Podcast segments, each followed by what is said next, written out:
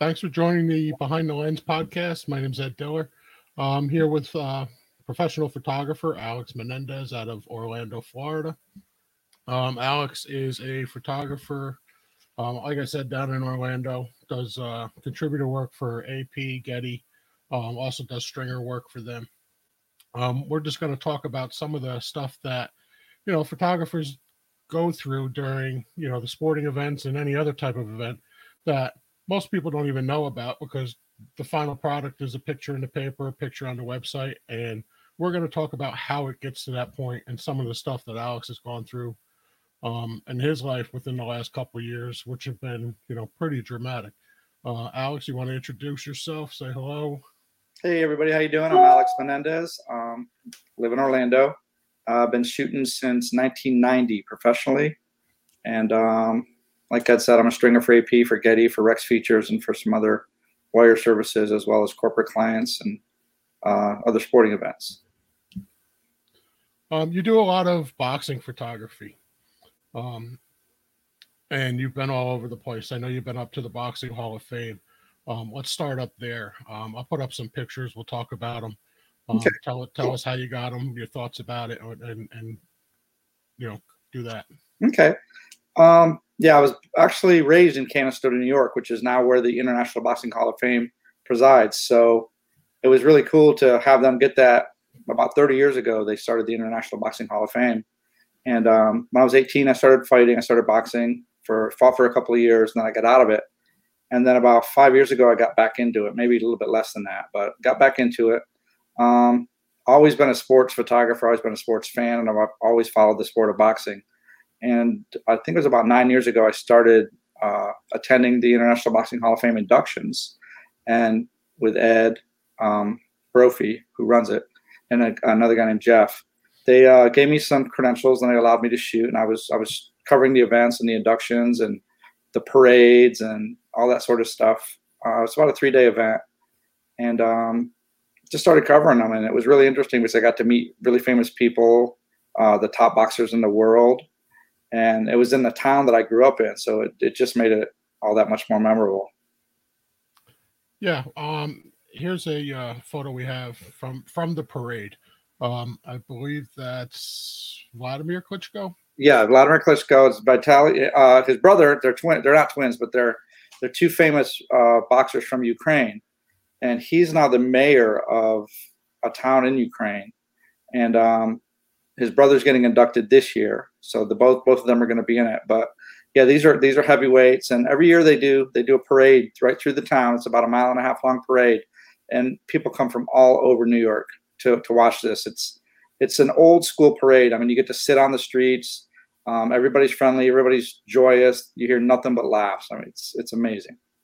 Yeah, I don't know if anybody's been to the Boxing Hall of Fame.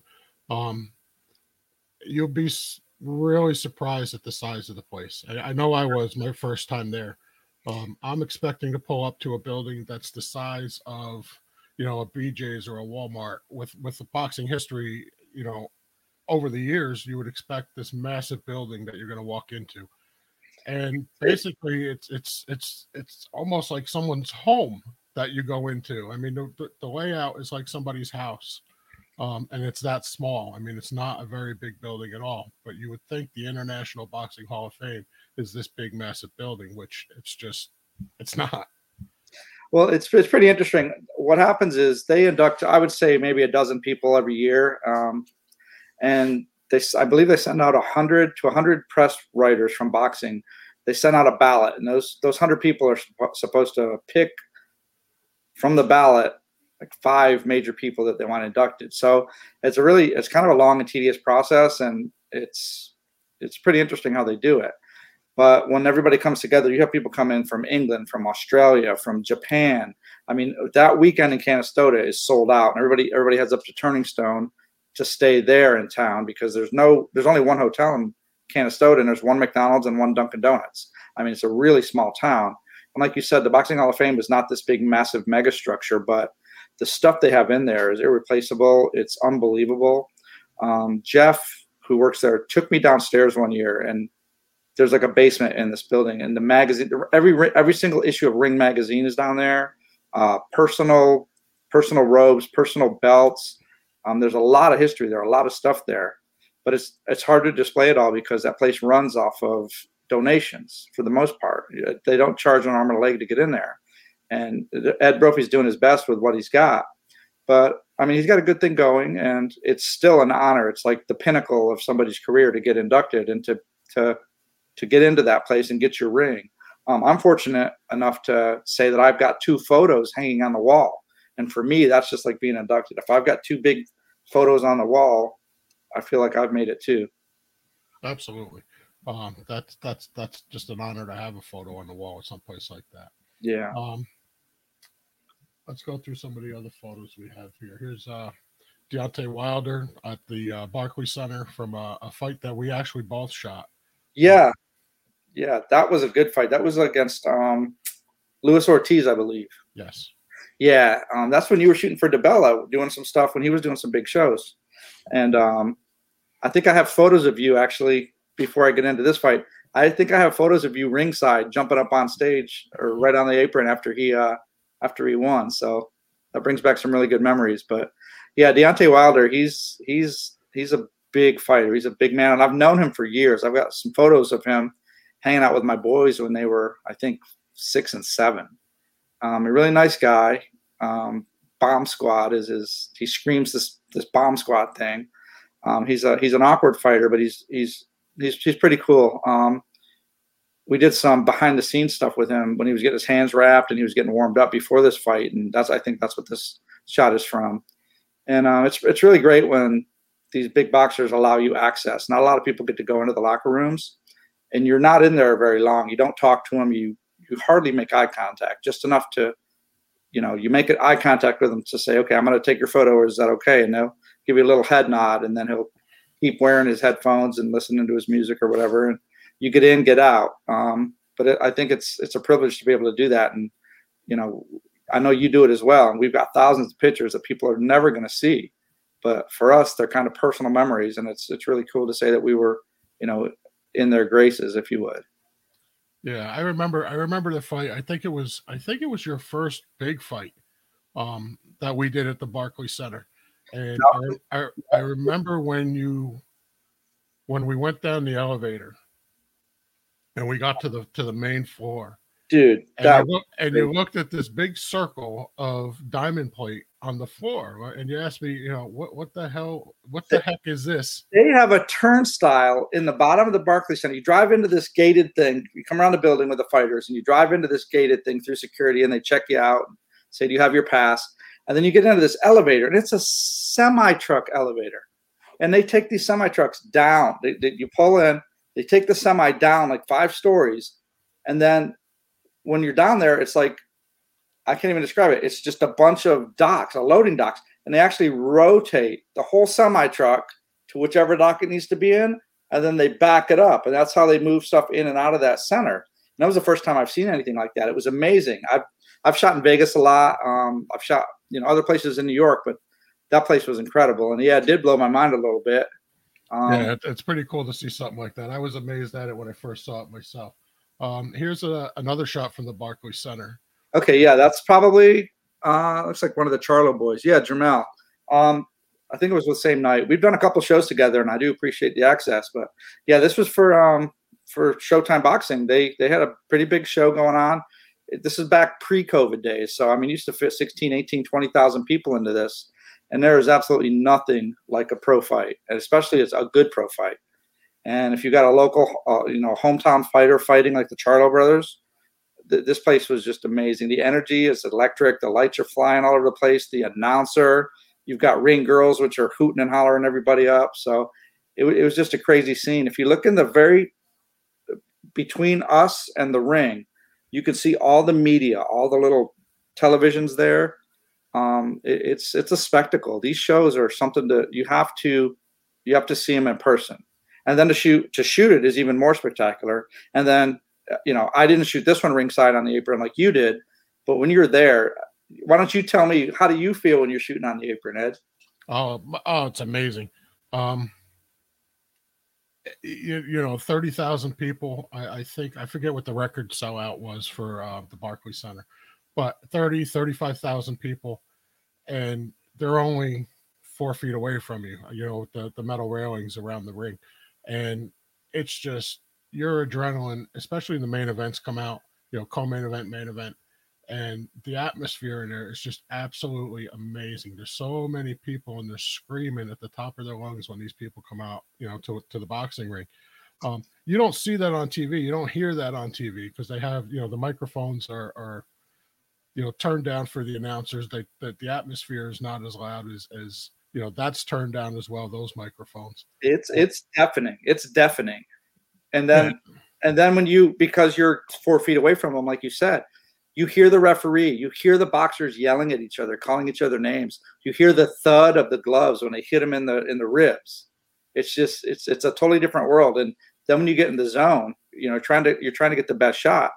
It, it's I don't know. I just I wish everybody could experience it once. Yeah, it's it's absolutely amazing. I mean, when these guys hit each other, and I don't know if anybody realizes how hard these guys hit, but the average human being to get hit like that with an eight ounce, twelve ounce, whatever they are, um, on their hand, it's it, it, it's absolute destruction. And you when these guys hit each other, you know, they hit they hit them in the body like Alex said, you hear that thud.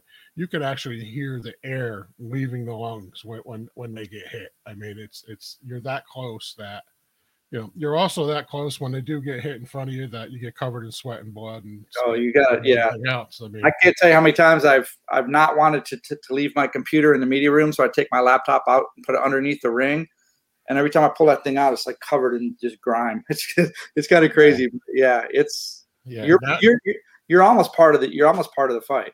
Yeah, kind of. I mean, that's the part I can do without though personally, but it, yeah. you know, um, yeah. let's move along. We got uh, yeah, you got one here, Floyd May- Mayweather during one of his workouts. Yeah, this was um when this was either the first or second fight when he was fighting uh Chino Maidana, Marcos Maidana, and um, this was the media day prior to the fight, and um I can't remember who I was out there with, but I was out there and I went to the gym and I'd been to gyms before where they have media workouts in Florida and Orlando, and you might get 30, 40, 50 people. They had a virtual tent in the parking lot. Now, Floyd's gym, the TMT gym, is in a it's in a parking lot in Las Vegas in like this Chinese looking uh, strip mall. It's kind of weird. It's not what you'd expect. But he has he runs he has total control of that parking lot, and the, you know everybody knew he was coming. Um, they put up a tent, and then you you almost had like a VIP air to it just to show up with your camera you know, Kelly Swanson was doing his media, and uh, she would like check you in, and then you would go sit at this little tent outside. And then if you wanted to, you'd go inside. Well, when you go into Floyd's gym, there's a there's a front room that's like a, just a black tinted window room with a couple of black leather couches, and then you actually go into the gym. When you go into the gym, he's got two or three. I think he's got three rings set up side by side, and there must have been 500 people in there. And I know you work for the fire. You used to work for the fire department, Ed. You guys would have shut him down in an instant. There's no way that many people can fit in there. but uh, when I shot this photo, he was warming up with Roger Mayweather. He was hitting. He was hitting pads, and it, this picture doesn't really show it.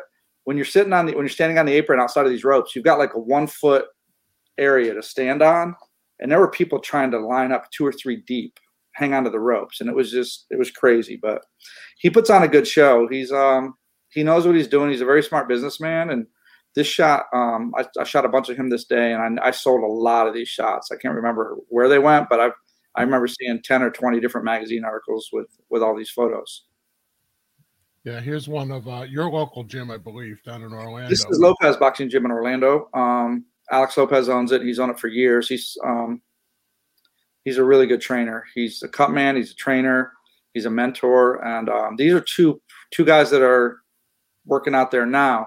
The one on the left, his name is Josiah Kid Shirley. Um, he's going to have his pro debut uh, in about a month from here in Orlando.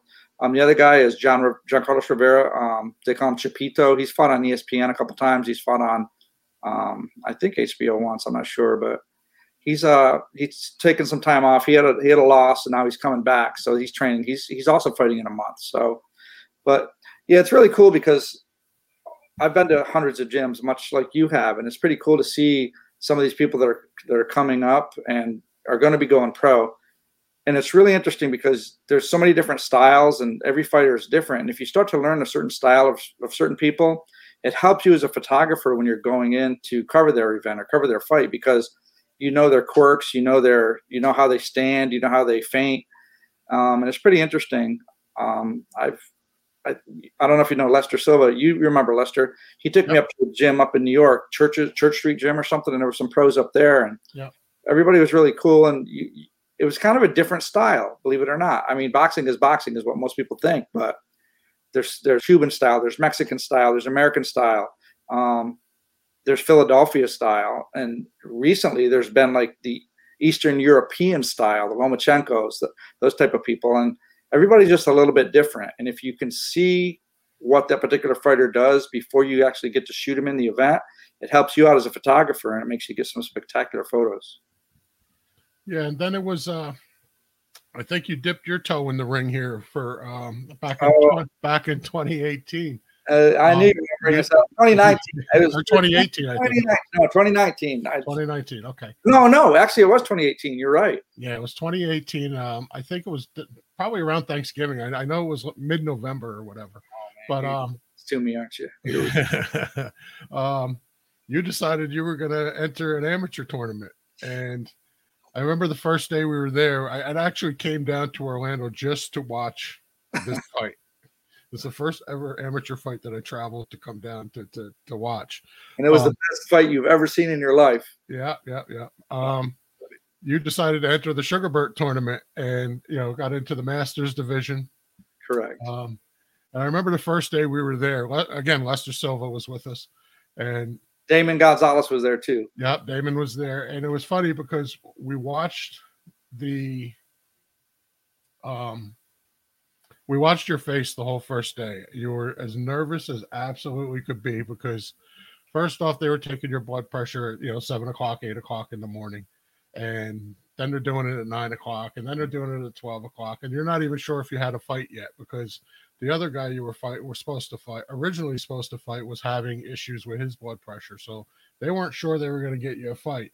So I think it was seven o'clock at night Dude, when they find when they six in the morning until eight o'clock at night. They called it and I said, "Yeah, he's not going to be able to fight. You have a walkover, which means I automatically went yep. into the final round." Yeah, so um, it was and it was great because the uh, I'll put the photo up here for you. You know, here's one of the photos of your fight. You're on the right here, and uh, I, I, was impressed. I mean, we were all impressed. Me, myself, and Lester were at ringside taking photos, and we were kind of looking at each other, but besides laughing at you as well. But yeah, I'm used to that. You know, I mean, I think Lester was supposed to fight as well, but he bailed out. And he and backed out, man. He Sorry, Lester. Just, just to watch you get in there and, and, and do your thing, uh, it was absolutely great. I'd been training. I was up to about 180 pounds at one point, and I'm. You got to remind remember I was 50 years old at this time, so I'm in the masters division. And when they when you go to the masters division, they make you take a stress test on a treadmill. You have to.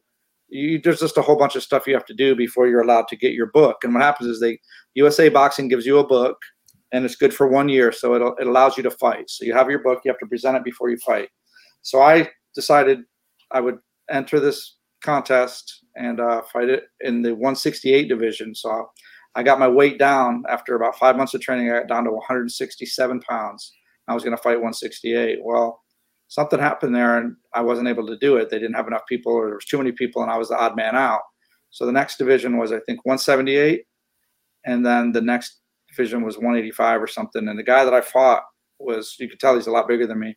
So he came down a division to fight, and I actually moved up to his division. So I went up one, he came down one, and um, I didn't know the guy from Adam, but he cornered me in the in the elevator on the way down. I was with the boys. We were coming down in the morning, the day of the fight. He goes, "Are you Alex?" And I'm like, "Yes, sir." He goes, "Ah, all right." And he's kind of sizing me up. like, What's up? He goes, "Yeah, we, we're fighting later." I'm like, "Oh, look forward to it, man." I wasn't scared. I was, whatever. So uh, come out. Um, Derek Santos, who's a coach down in Miami, and his brother, uh, they at my hands and gave me some pep talk. I didn't have a coach with me, and uh, just walked out. And they only had one pair of gloves. They had one one red glove, one pair of red gloves, and one pair of the blue gloves. And the masters all fought the first fight, then the next fight, and then my fight. So I'm sitting here waiting with my hands wrapped, not even warmed up. Uh, came out and had a really good time, and I won. And you guys were there taking some pretty awesome photos, which I appreciate. And um, I got a green belt. I got the strap. So yeah, I'll put that here. Um, done. And the whole reason I was started to do this, the whole reason I was started to fight was I wanted to win the Masters tournament at Gleason's up in um, New York City, which you you took me to Gleason. You you showed me all about that. Yeah. And um, I was really interested in in in fighting again. We actually trained with uh, Heather Hardy, you and the boys. Heather Hardy, the boys up there, and we trained with Heather and Devin, and yep. uh, it was it was pretty awesome. I mean, you hooked us up pretty good, so I appreciate that. Thanks, yeah, man. No problem. There's uh there's your photo with your boys after you got your uh your championship belt. yeah, yeah. The boys, uh, they were they they both fought too, and then they've given it up. Uh, the one on the left, Blaze, my older one, he's into cars now, and Zane, the in the pinkish shirt, he's into crew, so he's he's rowing every single day on the water.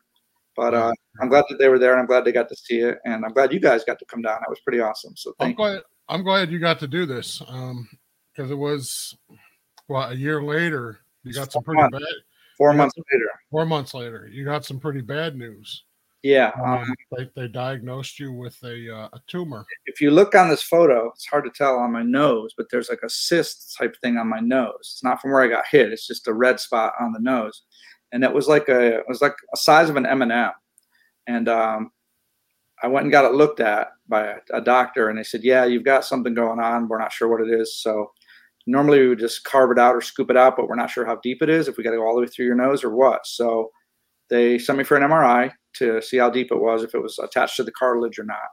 And um, a week later, I hadn't heard anything, so I called the doctor's office, and he says, "Yeah, you got more than uh, a cyst to worry about. You've got a brain tumor." I'm like, what? What are you talking about?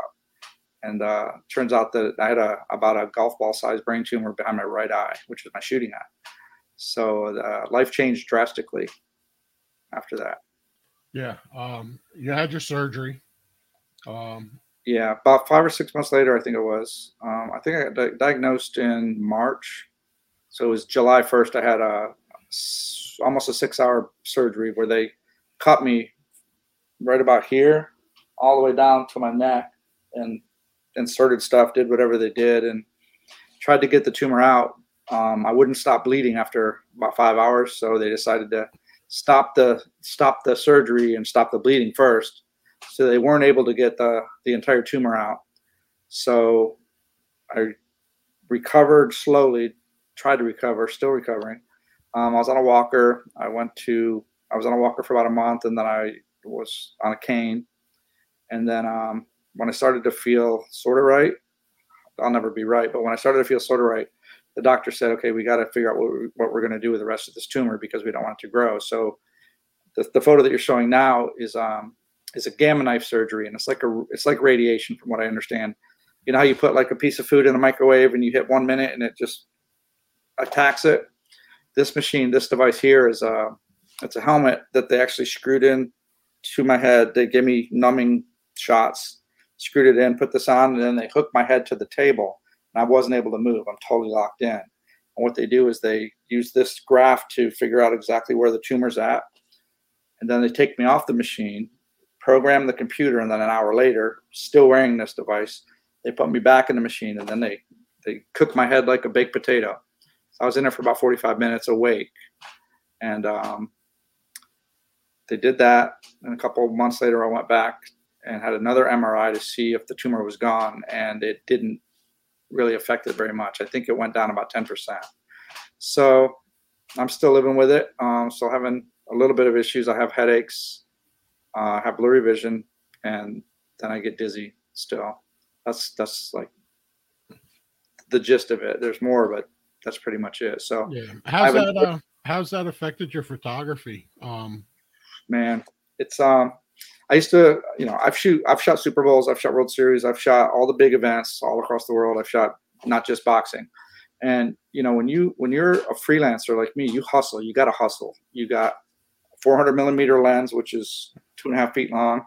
You've got another lens around here. You've got a fanny pack, a belt, strap, and you've got to run. I mean, if there's a touchdown, if there's an interception, and you're on this end of the football field, you've got to boogie it on down to that end of the field. So you you put on 8, 10, 12 miles in a game. And um, since this has happened, I've I've stopped running as much. Um, I've shoot a lot of soccer where I just sit on a stool. I'll just sit sit in one place and shoot the whole game from there. Um, the boxing, it used to be I would lean forward up on the apron, you know, on my elbows. I'd stand the whole time, and now it's like you have to have a seat and you can shoot through the ropes, which is not ideal. Um, you know, I, it's just it's limited me a, a lot. Uh, luckily, I have autofocus, so a lot of times I use autofocus now. I used to have manually focus a lot when I was following something, a subject. Now it's just push a button in the back and hope for the best. Even then, um, if I'm looking through the viewfinder at the at the shot, I can't adjust my diopter. Some days I can't. Nothing is in focus, no matter what I do. The shot's in focus, but I just can't get my eyes to focus. Wow. So there's, you know, it's got its disadvantages. When you get a headache, I was at a UCF basketball game a couple weeks ago, and they've got us because of COVID. They've got us sitting up high in the corner. I was actually an NBA basketball game. It was the Magic against Charlotte, and there was a light way high in the ceiling that was aiming right at me the whole time. I didn't have a baseball hat because I was already up on the fourth floor shooting down with a 400. And that light coming into my eye the whole game gave me, I had a headache for two days. And. It's just crazy stuff. But you just do your best with what you can do. And I'm not letting it keep me down. I keep working out. I keep trying to recover. I keep trying to, to, you know, get back to where I was. So I'll be there someday. Yeah. You mentioned the COVID. Um, I know that, you know, boxing in New York um, since March of last year has you know shut down completely. Yeah. Um, I know Florida is open for business. They've been open for business for a while. Yeah, um, there's a lot of you know basketball going on. There's soccer happening. There's boxing going on. Um, you know what's it like shooting now with you know the COVID restrictions and stuff like that. I'm going to put up one of the photos that you did of the uh, Gennady Golovkin fight. Um, yeah, this was a uh, Triple G fought a couple months ago, and um, I want to thank Ed Mulholland for the access. Um, yeah, this was a limited event show. There's no fans. The only people there are the commission, the judges, and the boxers, you know, tenders. And uh, magnificent show. This was at the Hard Rock in Miami, which is almost like a movie theater. It's like a, a concert theater. It's not an arena. It's just a theater. And they came in and did this show, but it was man, you want to talk about weird, you know, fake fake crowd noise. Um, you can actually hear the fighters. You can actually hear the thumping. Actually, I think the thing I remember the most of this was the stomping of the feet on the wood on, when they when they bounce on that mat. It's just a thud, thud, thud, thud, thud. Um, but yeah, everybody in that photo was wearing uh, face masks. They had face shields. They're wearing gloves. Um, you have to get tested. You have to quarantine. You're in a bubble basically, and that's made it really hard for the fighters because a lot of these fighters aren't getting. First, they're not getting the call up because there's not that many shows. Second, when they when they do a show, they have to quarantine, so they have to come in early, a week or two early, and basically stay in a hotel the whole time, eating the hotel food or whatever they can get shipped in. But even then, it's it's risky. There's fighters that have gotten COVID while being in the bubble. Um, so a lot of the shows I've done, the past few shows I've done, have been from a distance. You know, you're you're talking 50 yards away. Um, Christy Martin did have a show in Daytona, and that was social distance where she had seats of two and then back six feet was two more seats, then back six feet, two more seats. That didn't last very long. A lot of the people, when somebody won that they knew, kind of, everybody kind of kind of rushed up that way. So it wasn't it wasn't the best. Um, I wear goggles or not goggles, but um, safety glasses with a mask, or a hat, and with gloves when we shoot now. And we we you know you got to have the spray. You spray everything. Constantly clean up. I probably went to the bathroom to wash my hands about eight times during that fight. And then when you get out of there, it's like just totally get everything clean.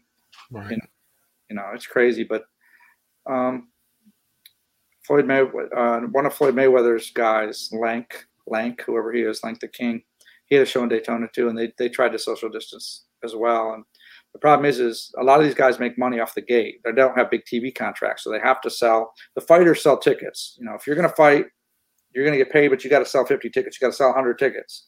And it's hard to sell tickets now because not a lot of people want to go out and, you know, go through security, go through the arena, be around other people. So it's just, it's, it's weird. It's nothing like what you and I shot in New York. Right. No, I know everything's changed. The world's changed from it. But, um, yeah. One of the questions I always get um, from a lot of people, you know, how, how'd you get your start in, in photography and, and you know what what motivated you and, and what got you to where you're at?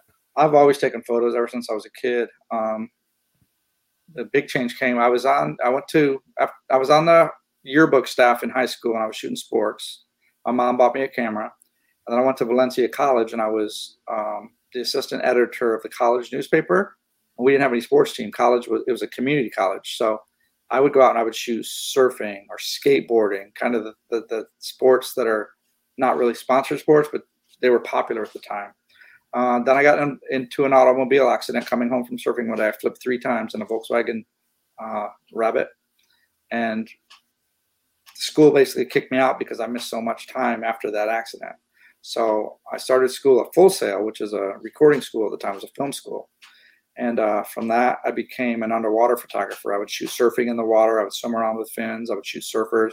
I went to the Bahamas. I went to Barbados. I would do all that surfing photos.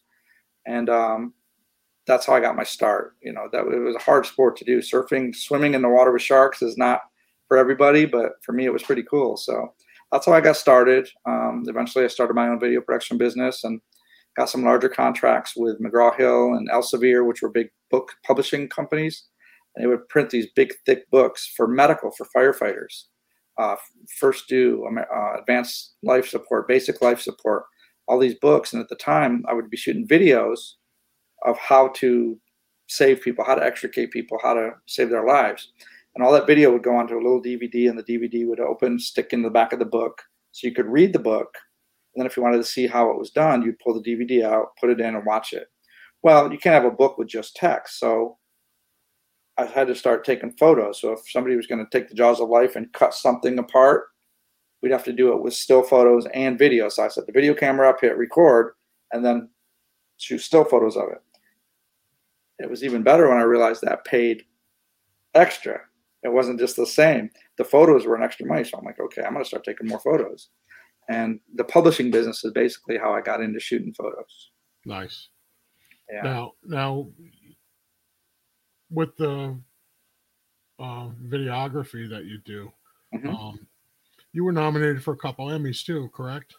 Yeah, when I first started in Fort Myers after I, I was diving, um, we got nominated for the Water's Edge, which is a it was a one hour show on the Bahamas, and I did some of the a lot of the filming on that. So we won an Emmy for that. We won. Um, I went to Alaska with Ali MacGraw. She's real famous. Google her, look her up, and uh, spent ten days in Alaska with her. And that show got nominated for an Emmy, and we lost to Oprah Winfrey, who was doing a show on AIDS at the time. AIDS had just started, and this was a very inform- informative show that she did. So we lost to her, which is fine. Um, and then most recently, I uh, Tara and I submitted a yoga show I did based on recovering from my brain tumor, and that got nominated for an Emmy. And uh, we didn't win, but we still got nominated. So I'm pretty fortunate. I have a really, I've had a really good career. I just I wish it would start picking up again. This COVID's knocking me down. Yeah, we're getting there. We're getting there. Um, listen, plug yourself: Twitter, Instagram, Facebook. Give us your. Um, uh... You can follow me on Instagram at Photo Alex M. It's at F O T O A L E X M, and that's pretty much the main one. You can just do alexmenendez.com is my website, or instinctfilms.com. It's the same website. So you can do that. But um, yeah, man, I just, I just want to get back on this horse. I want to start shooting again. We just got denied uh, credentials tonight for USA men's soccer. The Super Bowl's in a week. I've got a week of game credential, but they haven't given me a game yet, so I'm not sure if that's going to happen due to COVID. Uh, NASCAR just told us, sorry, can't come back to Daytona 500 this year again. Wow. Very limited photographers. I'm talking, you're going from about 130 photographers down to maybe 12.